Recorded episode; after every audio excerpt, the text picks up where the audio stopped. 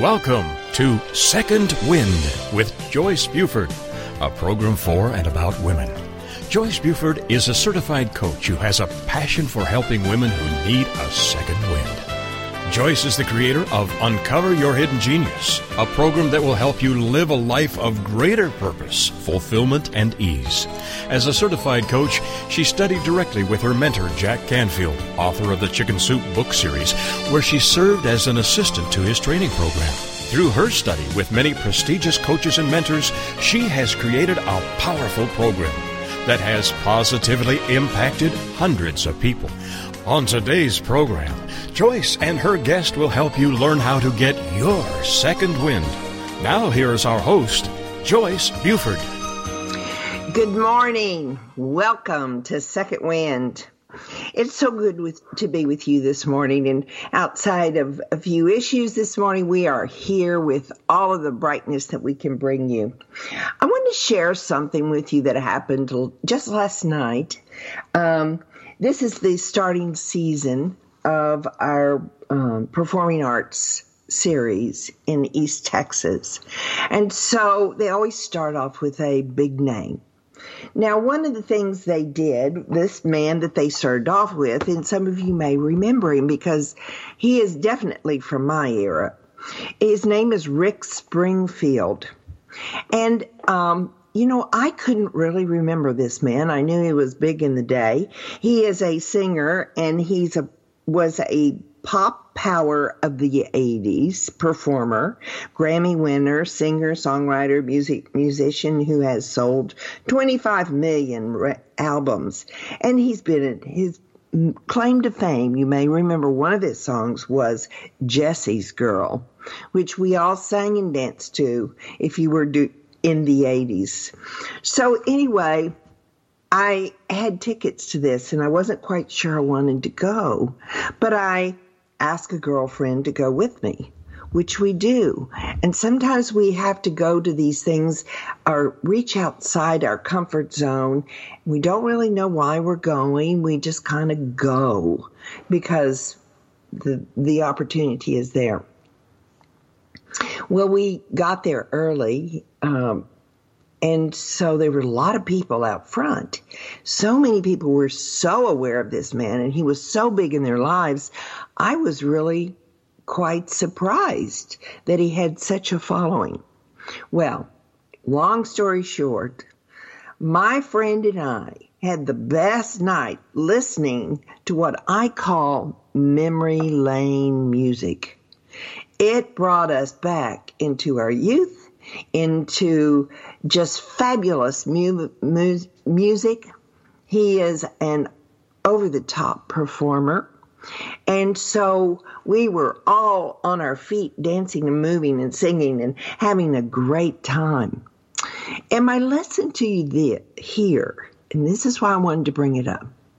Sometimes we have to stay connected to those things that give us joy and pleasure. For instance, the love of music. That was definitely a call. The history. This man was during my era, although I did not remember him, which is not uncommon these days. But it's so important that we allow ourselves freedom to do these these uh, adventures, I like to call them. And out of this, the benefit was a thrill of an evening, just laughing and singing and, and loving the moment with so many of our friends that since I moved here when I was married, I didn't know a lot of these friends were exactly the same age I was and had shared his this guy's music in a different way. So anyway, remember, keep exploring. Don't say, "Oh, that's so long ago. That's not worth doing." because there add, there is so much added joy to exploring, reaching out, reconnecting. So that's your tip for this week. Keep engaged in enjoying those things that gave you joy once in your life. Now, our guest today is a phenomenal woman. I've met her briefly and I just enjoyed her so much. Her name is Daphne Smith.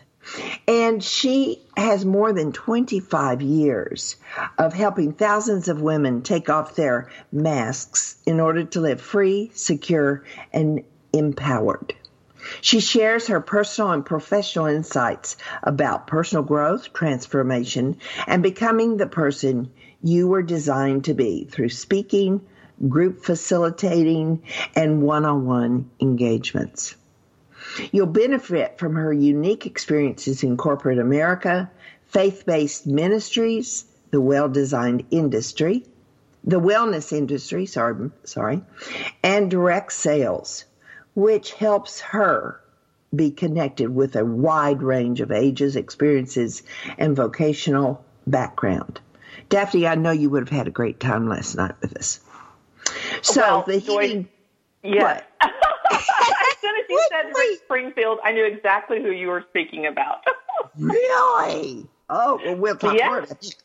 But she lives in Northwest Arkansas with her husband David, proud parents of two University of Arkansas alumni, which I happen to be one of too. And we love doting on, she loves doting on her nieces, nephews, and granddogs. Now, she's very proud and she's profoundly moved by stories of hope from songs, books, and music, and is inspiring as you will be inspired today by her message. So, welcome, Daphne. It is great to be here, Joyce. Thank you so much for having me. I was quickly taking notes as you were sharing early. I, thank you. thank you for giving me some tips and encouragement.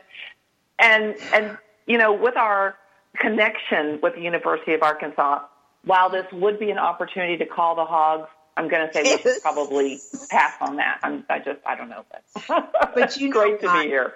That is so unique that Arkansas football call uh, that uh, most of the people from other countries would just be baffled by the sound of calling the Hogs.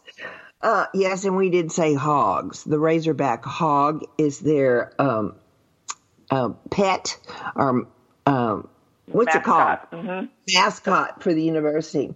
But you know, I want to share this about um, the performer last night, Rick Springfield. He was celebrating his 70th, 70th birthday. And I want you to know that that man was jumping all over the stage, very talented on the multiple guitars that he played.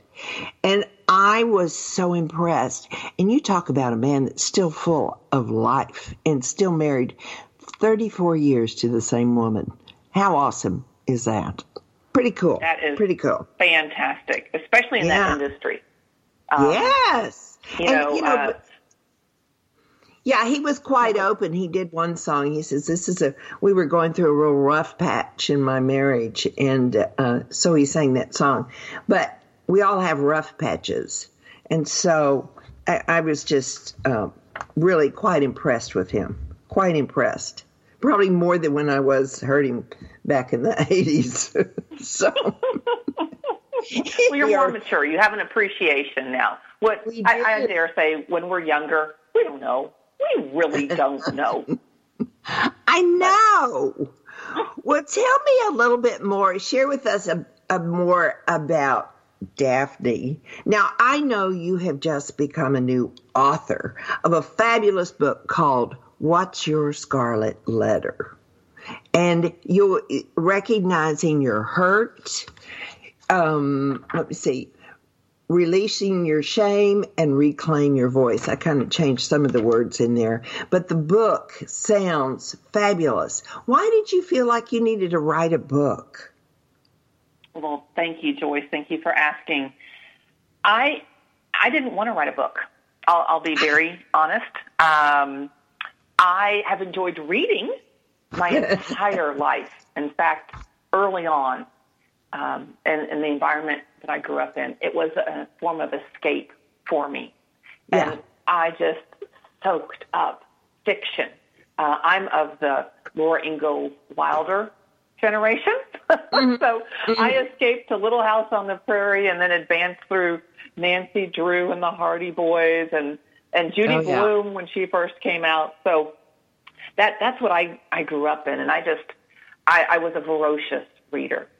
So mm. writing, however, was never really on my radar mm-hmm. until I'd actually had enough life experience. And as a result of that life experience, recognizing that other women had that shared life journey mm-hmm. and often didn't know that they had company on the journey, if you will. So often yeah. we feel alone, even in this social media connected world. We can still feel very alone, especially based on the hurts we've experienced in life.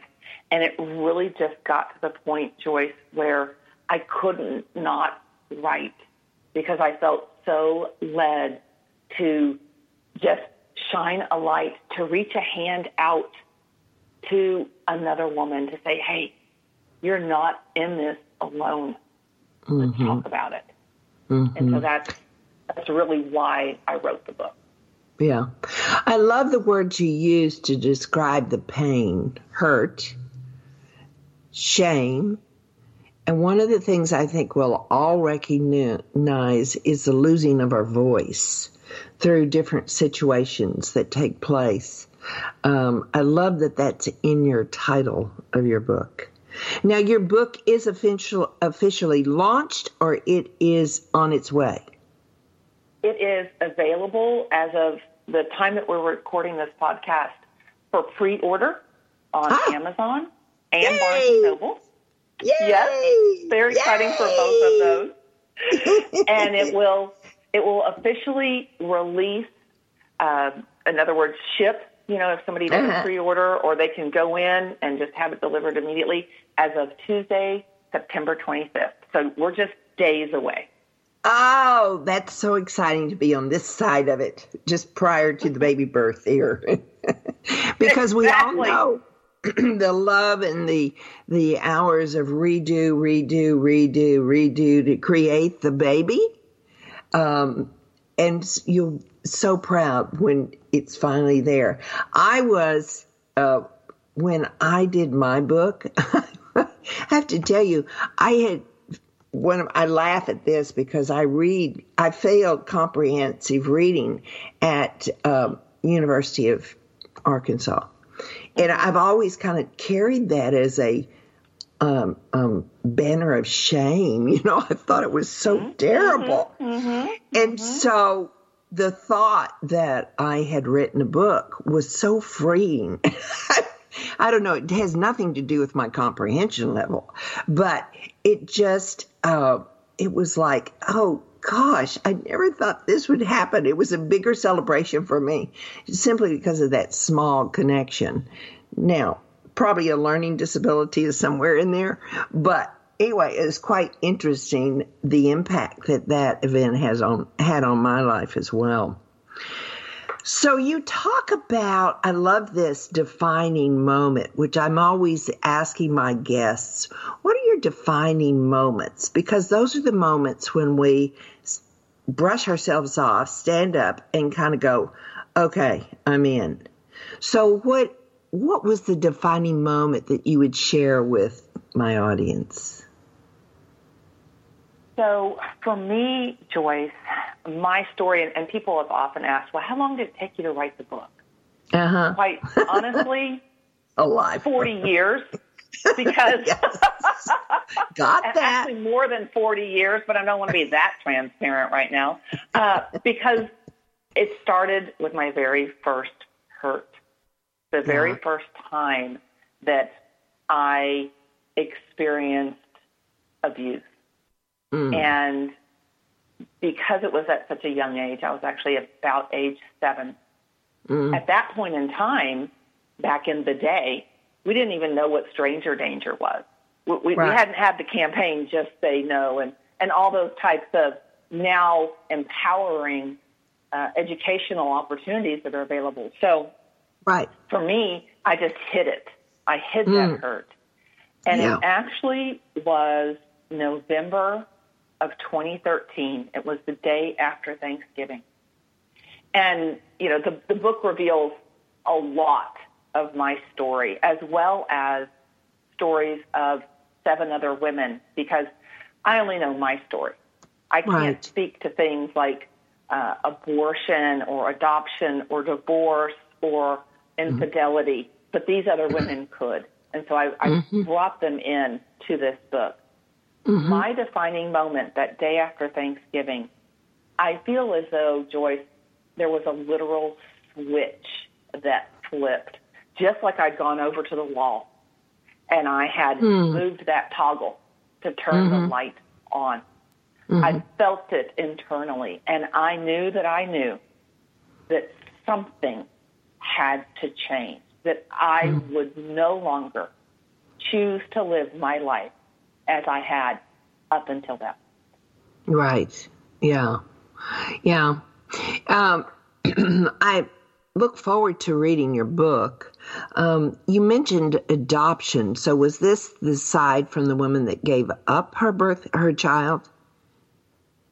No, actually, the story that we share is from a young gal who was adopted because the whole Oh, premise of she was adopted. Scarlet Letter. Yeah, she Uh-huh. She did not have a good adoption story. Oh. You know, it wasn't like the Yeah. musical Annie. Right. Um, Yeah. and um, she felt different. She felt as though she had a scarlet letter, and hers Hmm. was A because she had been adopted. Mm-hmm. Mm-hmm. Yeah. and the, the shame that came with the adoption from her adoptive parent. Yeah. Yeah, there uh, I have to say I we adopted two children. We have a son and a daughter. And and um you know, they have brought so much joy and pleasure to our lives. I mean, I can't imagine what it would be without them in our lives. And so the whole adoption um, issue is is it's so individual. It's you know everybody. It's the the woman that gives up the baby. It's the family that receives the baby. It's how the adoption was done.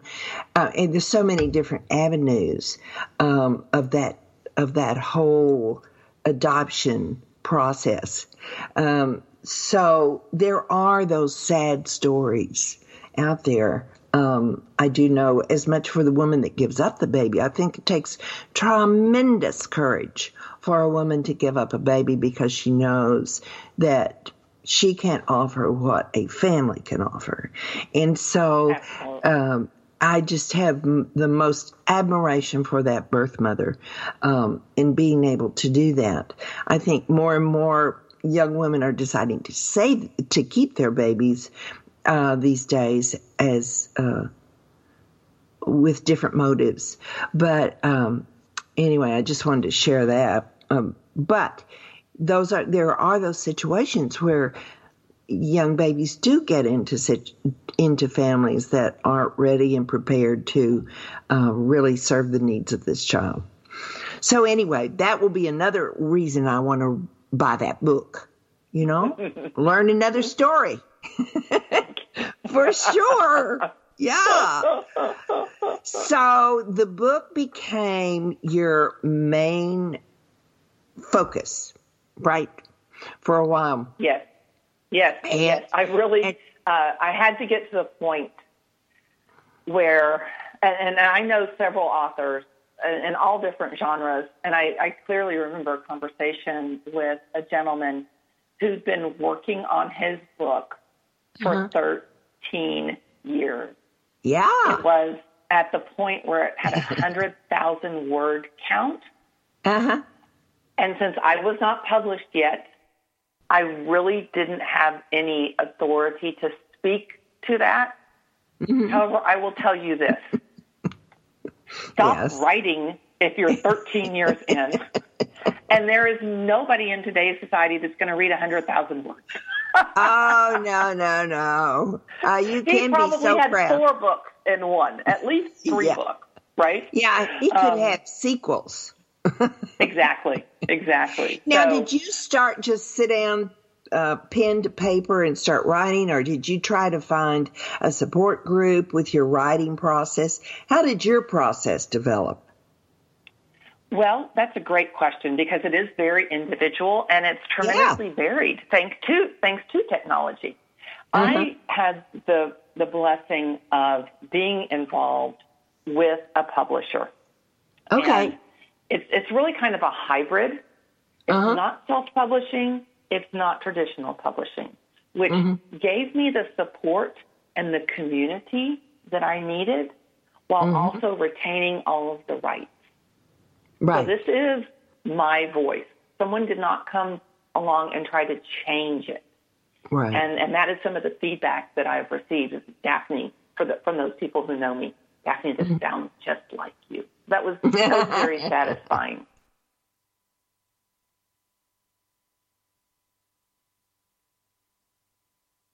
Pen on paper to end. How long did it take you to write the book? So, from beginning to end, I would mm-hmm. say two years. Yeah, that's cool. Yeah. Yeah, yeah. Um, yeah. Be, because, you know, as, as a writer, and, and you do know as, as an author, it can become very lonely. Mm-hmm. And sometimes you need to step away. And then there are also times in the publishing process, you're waiting on others, right? You're waiting for that editor to return comments. Oh, yeah. You're waiting right. on the cover design to be approved and, mm-hmm. and all those different components. But I would say I put two years in, and yeah, it, two years that I'm I'm thankful that I mm. invested, mm-hmm. and that that's really what I consider it. It's an investment in this mm-hmm. message that is a message based on hope and healing. Yeah, right. Yeah. Um, um, my journey, and I think this is the amazing thing about publishing a book these days. I love that there is so much freedom. To go your way is one way.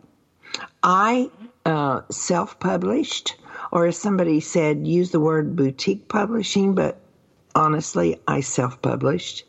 And I, with the freedom of the computer, um, there's just so much we can do. And I don't care who you are out there. If you have a message that needs to go out, that you feel needs to go out, that it's that important to you that it be shared, that you have the ability now to do it so much easier. I think it's awesome that Daphne had the book uh, publisher to work with. I'm sure her journey was really, really great learning experience. But I don't want anybody to stop if they have a message out there to share. It's really important for you, as much for you as it is for the person that reads that book. Now, Daphne's audience is out there waiting to hear this message and confirmation for the woman that has had hurt in all those different areas. How did you come up with the idea uh, to write a book this way, Daphne? Was well, it just your thought, or did it part develop? Part of it was coaching. You know, yeah. part of it was coaching through my publisher, but also I, I sat back and I thought, what draws me to a book? Because yes. I, I got my start with reading in fiction for mm-hmm. for escape. Then, mm-hmm. as I mm-hmm. developed my professional career, everything that I read was nonfiction. It was business development. It was personal development. It was spiritual maturity. You know, it was all of that type of material. Yeah. And I, I noticed a common thread in the books that resonated most with me. Mm-hmm. And those books were books that provided action steps. Mm-hmm. Not theory. Theory is great. And that's why you go to college, right? To learn right, theory. Right. However, yeah. what do I do in the real world? How is this book, the money I invested in it, the time mm-hmm. I devoted to read it, How mm-hmm. is it actually going to make a difference in my life? What's uh-huh. applicable? What can I initiate now? And mm-hmm. so when I wrote the book, I wrote it in three sections. Mm-hmm. And at the end of each section, there are exercises for the reader to immediately take action on. I ask oh. a lot of oh. questions, and this helps a woman go through the entire process so that she can recognize her hurt. Because I actually mm-hmm. define what is a hurt. Mm-hmm. And I also try to validate the reader. Because, you know, mm. and I don't know if you ever heard this on the playground growing up, but, you know, sticks and stones may break your bones. May yeah. Wrong. if you've been verbally abused, uh-huh. it hurts more than a stick or a stone because nobody can see the damage. So these women came to you not realizing they had been hurt or that their experience was a hurt and validating a little bit of the both, hurt. honestly. A little yeah. bit of both because I've worked with women who are bleeding their hurt so much they're almost hemorrhaging. It is apparent that they mm. are open with the pain that they yeah. have gone through. Then yeah. there are also those women, the the high achievers, and I'm not saying the other group aren't high achievers. Trust me. Um, right. The high achievers who have that mask on mm-hmm. because they're successful yeah. on the outside, but they're allowing that pain from the hurt and the shame to suffocate mm-hmm. them on the inside. Mm-hmm. And so I encourage them to take off their mask, which does mm-hmm. lead to the healing so that they're able to live, as you shared, free, secure, and empowered. Right. Yeah. That's great. It's so beautiful. Um, yeah, we have a way of, uh, particularly strong women, have a way of discounting it as, mm. oh well, you know, I'm I worked my way through that. I I got through that. And that discounting doesn't really allow us to feel the pain and then release it, which is what we've got to do to get rid of it, get the bear off our back, if we will. Exactly, exactly. Yeah. And, and especially women, you know, trust me. Yeah, we're there, tough. There are men we in the world. there are men in the world who could relate to this book. However, yeah. women especially and that's why I, I designed this for yeah. women. We have the well, tendency to compare ourselves. Yeah. Yeah. And and to your point, discount. Well, you know, yeah. mine's not as bad as hers. I got it. Well, Daphne, I'm going to have to break in here because we are going to go to a short break.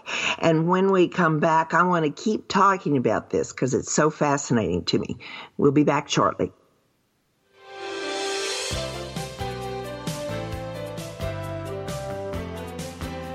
Transformational coach, motivational speaker, and author Joyce Buford returns after this short break.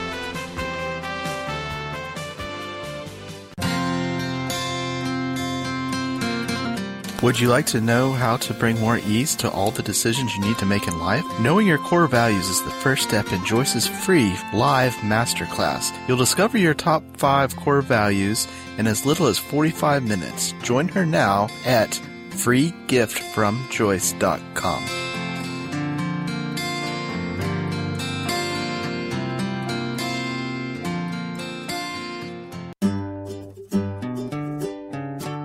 Close your eyes and imagine living your life without limits. Where would you go? Who would you meet? What would you do? During an Uncover Your Hidden Genius session, you will discover what's keeping you from living your life with purpose, passion, and fulfillment of your potential. You'll get a clear vision of the steps you need to take to uncover your hidden genius so that you can live a life without limits. Sessions can be done over the phone, Skype, or in person. Find out more at www.joycebufordempowers.com or by calling 903 287 0747.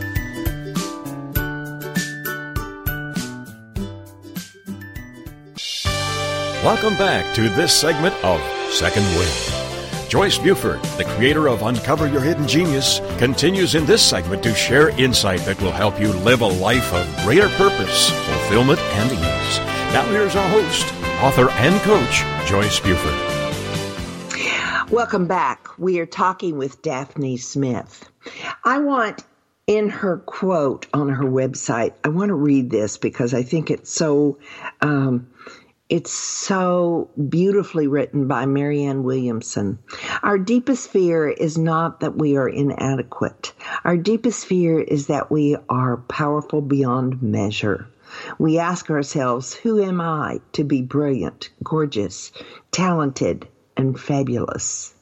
Actually, who are you not to be? Your playing small does not serve the world. There is nothing enlightened about shrinking so that other people won't feel insecure around you. That is from Mar- Marianne Williamson, who we all know is a famous speaker and writer, author. Um, and she's a Texas girl. I just thought I'd share that with you. but all right, let's go on because I want you, you know, we're talking about letting ourselves shine, just as Marianne Williamson had shared with us in that beautiful um, quote that I shared with you. But there's another area that you you research in your book, and that's the key points of release your shame. How did we get so much shame in our lives? What is shame?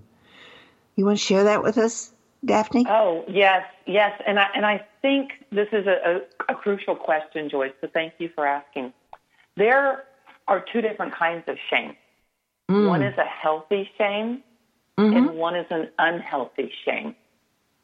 And unfortunately, we are not taught, generally speaking, we are not mm-hmm. taught the difference between the two. Yeah. And that unhealthy shame can easily turn into guilt. Ah. And okay. just by our nature, by our DNA, the fact that we're women, we mm-hmm. have a degree of that already built in. yes, we and do. Then, right. And then when life compounds with interest at times, mm-hmm. that mm-hmm. shame, it really bogs us down. And to reference back to Marianne Williamson's quote, it dims our light. Hmm. Yeah. And we we tend to hide behind it because the weight is oppressive. It, it it's truly like putting on a, a 50 pound backpack and then putting on a 100 pound backpack, and, mm-hmm. and it, it truly mires us uh-huh. in the mm-hmm. hurt. And, and in order to move beyond that, to grow through it, we've got to release or break the shackles of the shame. Yeah. Yeah. Um, I, I'm wondering how we've been taught that. You know, we come in and it, we're taught everything that we are from just, we just keep adapting from birth when we get here, we adapt, adapt, adapt, all in the name of love, wanting to be loved, and how we get the message of shame. Do you have any insight on that? Honestly, I believe, and, and I'm not blaming my my parents or my grandparents. A lot of it is generational. I, yeah. I believe, to your point, we learn it from our environment. Then, mm-hmm. if we happen Definitely. to be raised in a um, oppressively religious background. I believe there's mm-hmm. a difference between religion and spirituality, 100%. percent mm hmm mm-hmm. All of those types, and you know, for me, I grew up uh, in Dallas at a, at a private uh, church school. We'll just we'll just keep it at, at that. Term. Yeah, right. and and the rules, and if you stepped out of those rules, and and the consequences, that just added to the hurt and to the shame that I carried around. Mm-hmm. And and so yes, part of it is a taught behavior, and part of it is that innate um, sense and and that um, built in. Uh, we're wired to know the difference between mm-hmm. healthy and unhealthy shame, but who really helps define? Who helps us really understand what the difference is? Yeah, yeah. Um, yeah, I definitely believe I agree with you so much about the it's learned in our our home environment so much, so many times because that's where we first learned about love and we just want to be loved, you know. What about if we can move on to reclaiming your voice? I know, particularly having come from divorce, at the end of my um, marriage, my voice, I know this is hard to believe, but my voice in the marriage was non existent. Very, very quiet was I. But outside my my family, I was very outspoken. I was a leader.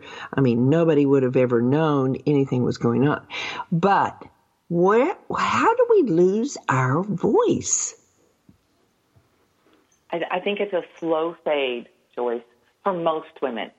Uh, mm-hmm. For me, mm-hmm. I, because of my hurt at such a young age, mm-hmm. because of uh, the incident uh, that I share in the book, my voice was taken away before I even knew I had one. Oh, okay. as a very young so child, you're talking. Sometimes that is the case. Sometimes we haven't even right. developed a voice, and it's yeah. taken away. Other yeah. times, like in your situation, and, and I can relate to this as well. I was mm-hmm. a different woman when I was in, in my corporate environment and out in uh-huh. my professional career, but then I would come home uh-huh. and I I would essentially put put a mask on, and and part of that, honestly, is from the environment also in which I was raised because mm-hmm. my parents divorced, and I can uh-huh. clearly uh-huh. remember the arguing that went on in our home leading up mm-hmm. to that divorce. So right. I got married, I thought in my immaturity mm. and, and lack of other reference, I thought, gosh, if I argue with him, mm-hmm. I'm going to wind up divorced. Mm, oh, so, interesting. Mm-hmm. Yes. So I kept quiet. But yeah. he grew up in an environment where they argued because they cared. At least that's the way inter- they interpreted it. Oh, yes. And it showed that they had a stake. You know, uh-huh. they were uh-huh. they were committed. Uh-huh. And so, yeah. because I didn't argue, now he's confused because he didn't think I cared. And and it took funny. It, you know, that's that's yeah. that whole he said, she said, men are from Mars, women are from Venus kind of thing. But that John Gray, it goes, so smart. yeah, it, and it goes back to that whole light. It's I mm. believe a very slow fade, a degree at a time, and until something happens, as you asked early on, you know, what was that defining moment? Until we have that switch flip. In fact, that's what I actually call it is the switch factor. Yes, I Until love that. Until it flips, then uh-huh. we're going to continue on the same path. There has to be, unfortunately, I you know I, I use that term um, because I I don't know of a better way to describe it because it's usually a crisis. Mm-hmm. Most people don't mm-hmm. look forward to a crisis, so unfortunately, it takes some type of crisis, some type yeah. of um, you know, people like to use the word pivot nowadays. Ooh, what was your pivot point? Uh, we can we can use that if we want to, but it's a little deeper than just a, a slight pivot. right. Well, you were so blessed to be able to have a partner that was willing to share his his path with you. And how wonderful that the two could meet and blend and become one and have a happy, happy marriage. Very good. I like that. I like yeah, it. That's yeah. cool. That's what a partner is to help you teach and grow. So, exactly. You know, I'd like for you to share with my audience. You've shared already how we can get our book, but if they want to get in touch with you, how can they get in touch with you? Tell us about your website and your, all of your other social medias because we can get you a number of ways here. Well, thank you. Thank you. And I, I would love to connect with your listeners. And my new website is Yay! Daphne, D A P H N E, V Smith. V is in victory. V is in victory. V is in victory. Yeah. Absolutely. Yeah. Okay. And uh, I, I will share that, you know, launching a new website and a book simultaneously, I feel like giving birth to twins. So, um, quite the journey.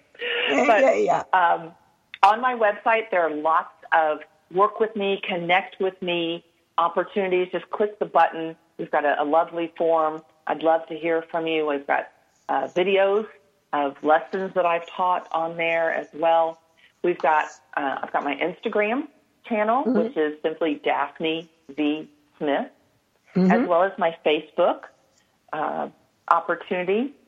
I'm on Twitter. I'm on LinkedIn. You can't get on social media and not find me. so, uh, but Daphne V Smith is is the key. That's that's who I am. And uh, I was hiding behind a brand name for a while, and finally, you know what? When I got rid of all my scarlet letters, when I stopped dyeing my hair, when I came out from behind the mask, it was like, hey, it's me, Daphne V. Smith. yeah. Now, these, um, this, would you say that um, your book does it kind of take off on the format that Jack Canfield used by his his collaboration of stories, or or is it totally different from that? Do you know what I'm talking yeah, about? Daphne? I do, I do, because I know Jack. I know his work. Um, he and I've mm-hmm. spoken before, so I think that's you know great that you've mm-hmm. had the mm-hmm. opportunity to work with him as you have. So mm-hmm. the book is is not um, similar to his format. Okay. Because what I've done is in each section of mm-hmm. the book, mm-hmm. I lay the groundwork, and I so I'll, I'll just pick um, Gina for example in her story. She's the gal okay. who was adopted. Mm-hmm. So we, I, I interviewed Gina. Mm-hmm. I took her story, and I asked about her hurts and, and what those looked like and how mm-hmm. they impacted her. And that portion of her story is in the first portion of the book. When it mm-hmm. came to release your shame, you'll meet Gina again because she's going to share how she released her shame. And when you get uh. to ah. reclaim your voice, so you'll you'll see her story yeah. woven. You'll see her progression uh-huh. all the way through, as well as the six other ladies. Because my goal for this book, Joyce, was to reach as many hurting women as possible. Mm-hmm. Mm-hmm. And I know that because my story is grounded in abuse, all forms, so physical, emotional, verbal, sexual, mm-hmm. I know that if you've not experienced that, this book isn't going to resonate with you. Mm-hmm. And in the writing process, I had a couple of women share with me. One of them is divorced. And mm-hmm. she said that she had felt like she had a scarlet letter. And then mm-hmm. another gal who has felt rejected her entire life has always mm-hmm. felt like she has had a scarlet letter. And that was really, really a catalyst for me to expand the book so that mm-hmm. more women would find value in it and find somebody as I shared early on, to relate to because we're not on this journey alone. Right. But you also put, I believe, that I heard you say you also have tools in them for helping people walk through the the healing process. Yes. Right? Yes. At the yeah. end at the end of each section, there is there's mm-hmm. homework. oh, good. good. Because that's what I appreciate. Yes. I, I need actionable items. Okay, yes. you brought this to my awareness. Now what? yeah. And yeah. And I tell them what. yeah. Well, that's in a very a wonderful, encouraging way. I think that's awesome and very wise of you to do because it, they do need tools. I love to do a course and have tools that will tell me, help me work through and make sense in in a format way of how to progress through my healing. I like that. I think that's smart of you to do that, Daphne. Um, one of the things when I was visiting your website is, of course, your blogs. And um, I sort of looked over. I love the way your website is done. It's very well done. I'm applauding thank you. Thank you. Thank you. So, thank you. so anyway, but there, I was drawn to this one as my example today. It's called Trait Women Who Get Stuck. Number one trait of women who get stuck. And you talk about the switch, which you've already mentioned, but I love that there is there's a there is a switch. You keep taking it taking it taking it and taking it. And then all of a sudden one day it's just like you flip the switch and you said enough enough. I'm moving on. And i love that you put this in here because i think every woman gets this every every person gets this i mean we have the switch the switch and then you talk about cliches. So I'm doing just a really brief overview, but can you expound more on the, the flip the switch? And sure, the, is sure. cliches are those two different things? No. Well, right? when when I talk about the switch factor, I'm, Yes. I'm talking about that pivotal moment, and what does it take to get there? Yeah. Everybody's limit, if you will, is different. Yes. And so it's actually um, a, a PDF that women are welcome to go in and, and claim their free copy. There, there's not, you know, I'm not charging anything for it. I, I truly want it to be a resource for women. And we've mm-hmm. also created a resource specifically um, for your listeners that, uh, mm-hmm. you know, we mm-hmm. can talk about in a couple of minutes. But, you know, life, cliches are cliches because they hold an element of truth. And very often there's a level of comfort if we can just throw a cliche at it. Well, I also see a cliche as a band aid. And mm-hmm. after a while, it doesn't matter how many band aids you've put on it, that, that splinter in your soul, if you will, it mm-hmm. needs to be extracted. And that is a tie in to the switch. When it's time, let's get in there and let's get it out because that Yeah. is when the true healing can begin. Yeah. Yeah.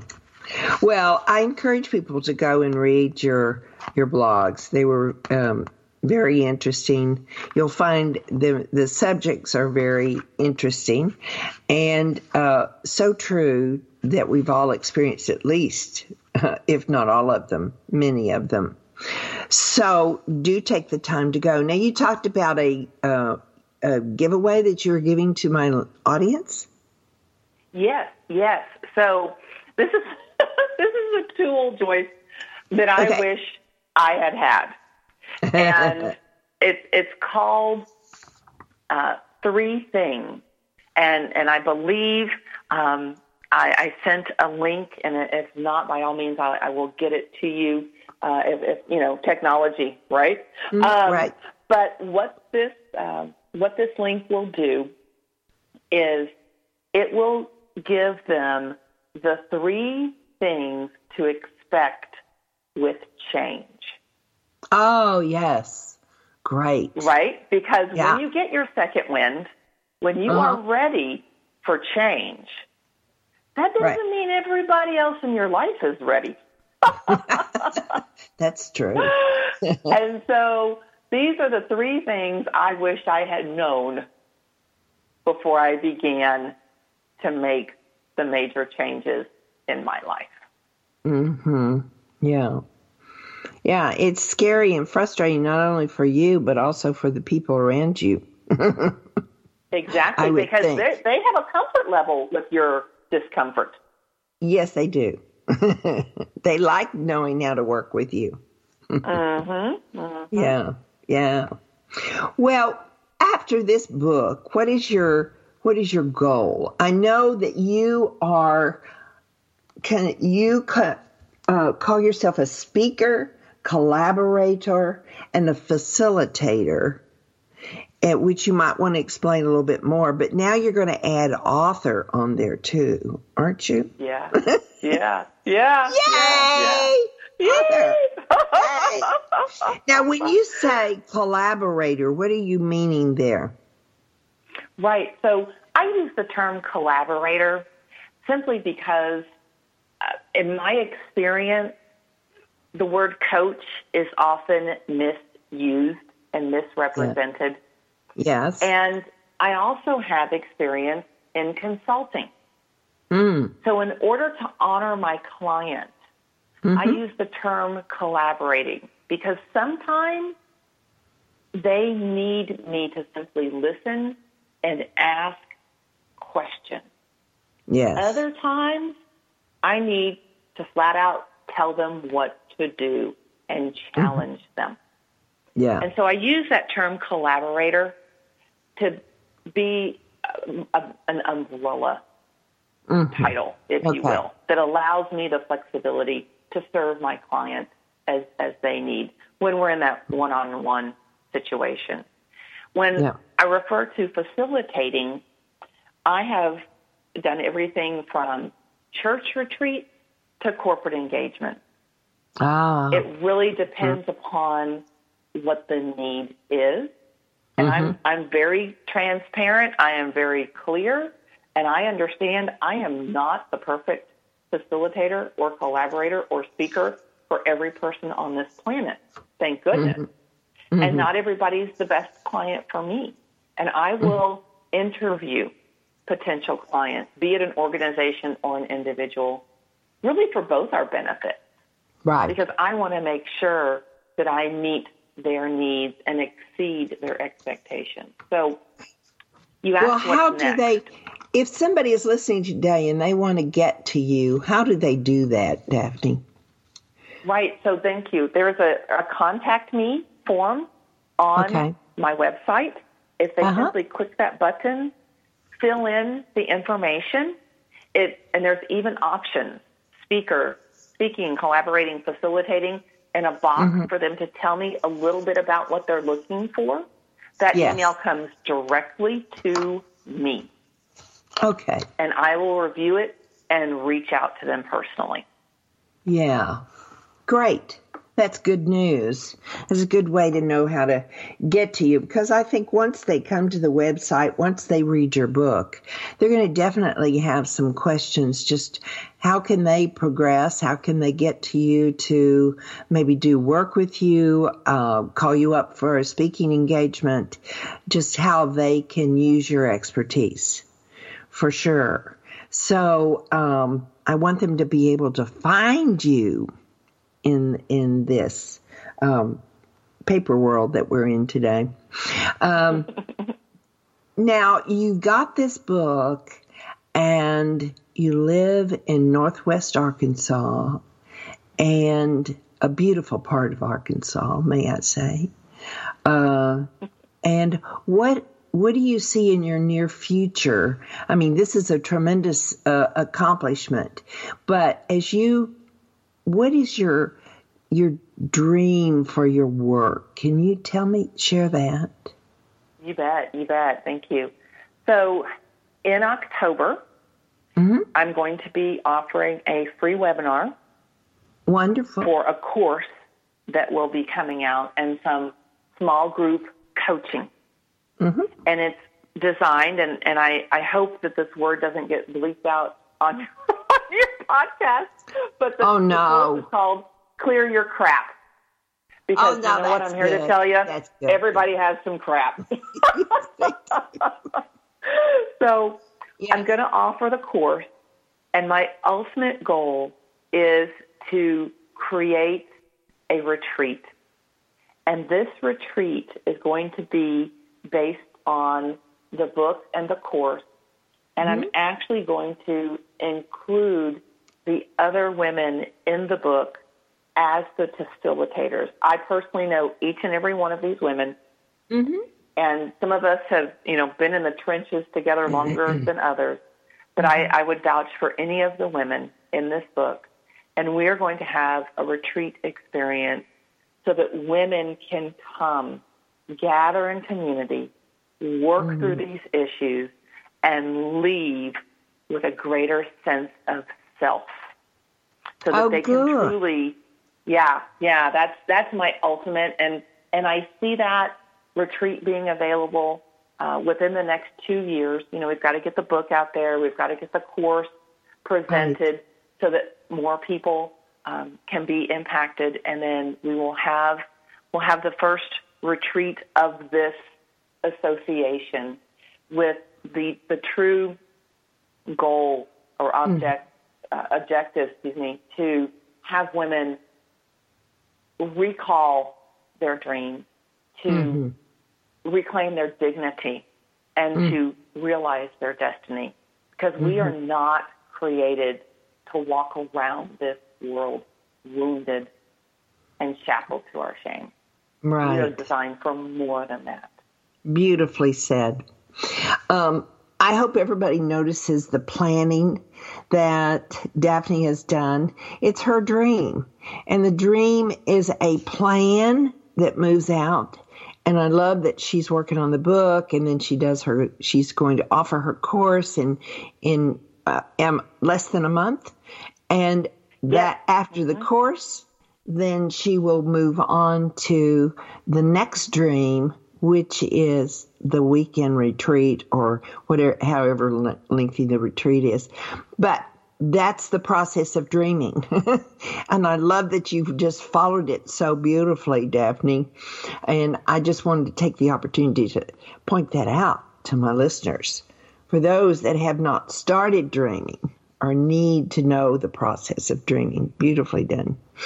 So we are nearing the end of our time together. It's going to be a quick, brief goodbye, Daphne, because uh, we have just enjoyed visiting with you so much. Thank you for sharing. Thank you for creating your book, recognizing the need, and for being here with me today.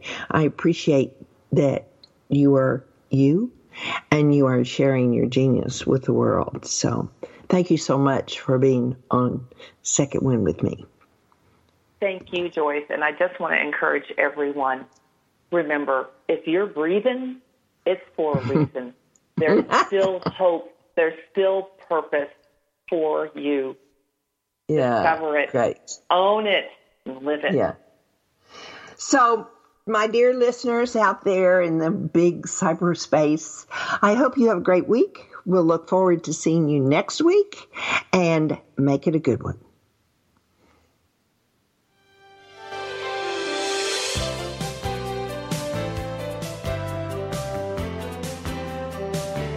Joyce Buford returns next week at this same time for another edition of Second Wind through the Joyce Buford Empowerment System. Women are receiving support during their transition and are able to reclaim their true purpose and strength. They receive the tools they need to map out new lives. You can find out more about her coaching services at